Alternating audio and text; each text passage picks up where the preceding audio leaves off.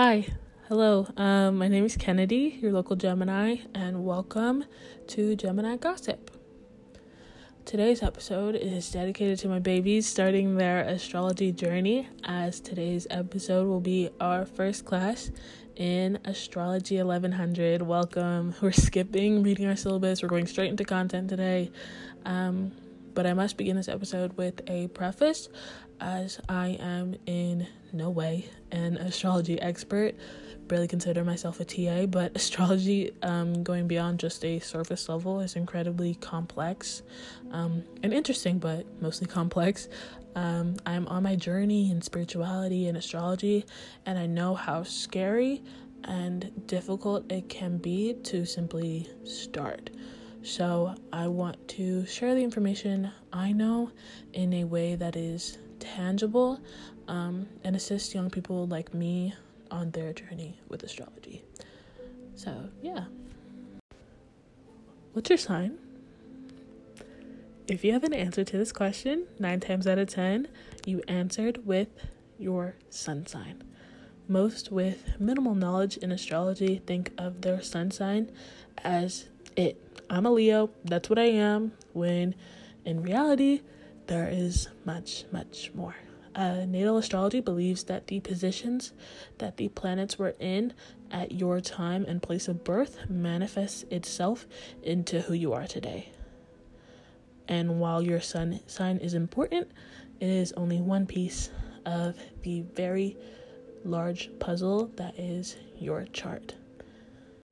Beginning with a little bit of um, brief history, um, astrology, the studying of celestial bodies as they relate to humans, is not at all new.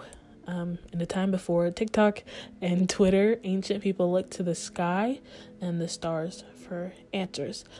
Now, again, this is in very simple terms, but um, it is said that ancient civilizations, as early as Mesopotamia, Babylon, Egypt, Greece, etc., they recognized stars and five bodies called wanderers um, that we now recognize as planets. Um, again, we're talking about ancient civilizations here, so I only say five, but we later discovered that there are eight planets in total, including Miss Pluto, because astrology recognizes Pluto as a planet. But um, they split the sky into 12 sections, our zodiacs, which we will break down in this episode in just a second. But our celestial bodies orbit through these 12 sections. Our concept of time comes from the orbital patterns of the sun and the moon through these sections. Also, our seasons come through the orbital patterns of the sun and moon through these sections. We passed um, Earth science, this is not that, but the sun takes one month to travel through each section and it circles the entire zodiac in one year. This is concept of the year comes from. The moon travels the entire zodiac in one month. Now, with our 12 zodiac signs, there are also 12 houses, but in the interest of not overwhelming you, we will talk about that another time. So now that we have um, that very brief history covered, we can get into our zodiac signs. Our signs in order, if you do not know, are Aries, Taurus, Gemini, Cancer, Leo, Virgo, Libra, Scorpio, Sagittarius, Capricorn, Aquarius, and Pisces. Whew, okay. um, this is not in order of the months beginning with January per se, but the order that the signs come in themselves. And this is important because it is seen to reflect upon the characteristics that these signs have. Um, the zodiac order is seen as a life cycle, so beginning with baby, um, as Aries all the way up till our elder as Pisces. Our zodiac signs are classified by three different categories elements, qualities, and polarities. So we have four elements, three qualities in each element, thus making 12 zodiac signs, and each of those zodiac signs has one of two polarities. I know it gets easier once you start to bring it down, but this acts as a way of um, categorizing and separating the signs, and it also reflects on different qualities and characteristics each sign has and shares with other signs that are of that same category, if that makes sense. Beginning with our elements, uh, the four elements of the zodiac and of the universe are fire, water, earth and air. The element reflects on the overall temperament or nature of the sign. So, beginning with fire, our fire signs are going to be Aries, Leo, and Sagittarius. These fire signs are assertive, um, they're energetic, they're confident, they're risk takers. Um, sometimes, like fire, they're quick to ignite and just like that, they'll burn out. But most of the time, they are quick to bounce back and ignite again. Next, we have water. Our water signs are going to be Scorpio, Pisces, and Cancer. I find water signs to be very passionate. Um, they're both empathetic and sympathetic. Some would say that they're emotional or overly sensitive. I don't see this as a bad thing necessarily. I believe that these signs deal with emotions in the purest form. They deal with emotions the hardest, meaning they do feel things more, but they also tend to things more, whether that be their emotions or others' emotions. Next, we have our earth signs Virgo, Capricorn, and Taurus. These signs are very grounded. They are realistic. They'll tell you like it is. Um, they're organized. They're hardworking. Sometimes they can be stuck, and this can evolve itself into being hard headed. But they believe in what they believe in, you know, and I can't fault for, fault them for that. Now, last but certainly not least, we have our air signs. Our air signs are going to be Gemini, Libra, and Aquarius. Now, I'm going to try to describe um, us while being impartial because we're the best. No, I'm just kidding. But um, air signs tend to be social, adaptable. Um, they're kind of detached and impractical sometimes, but overall, they are communicative, and that can translate to talkative. But those are our elements. So now that we have covered our elements, we now have our qualities. Um, there are three cardinal, fixed, and mutable. These qualities reflect how these signs react and how they present their respective element. Our cardinal signs are the first month of each season.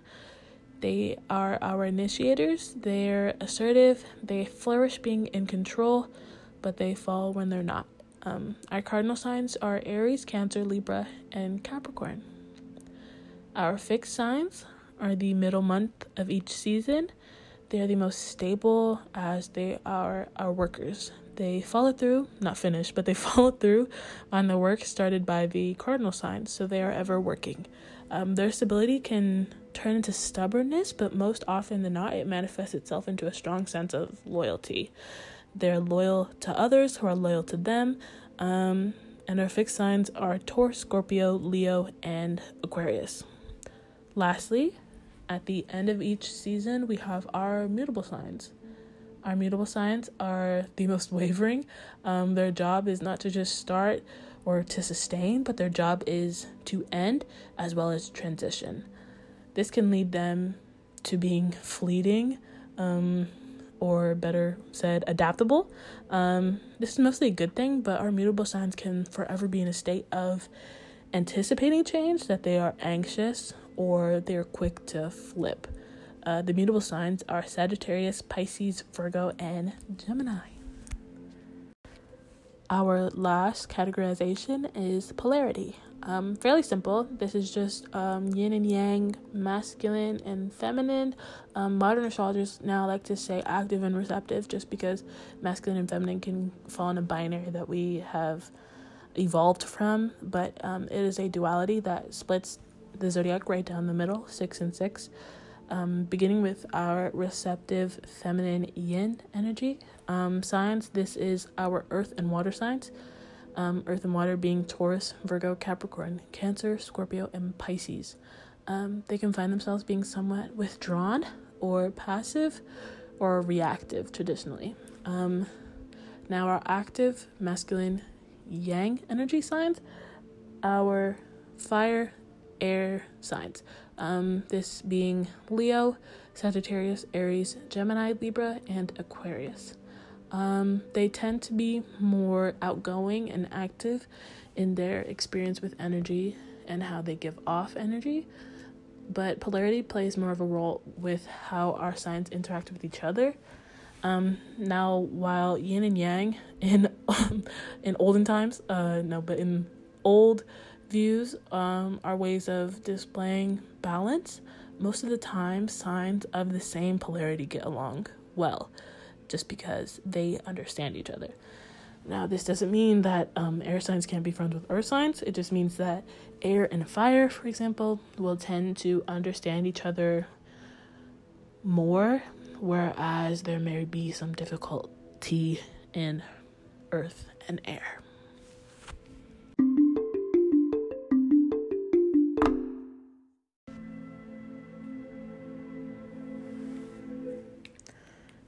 Hopefully, with all of that information, when we start to look at the varying nuances between the signs, it starts to make sense, right?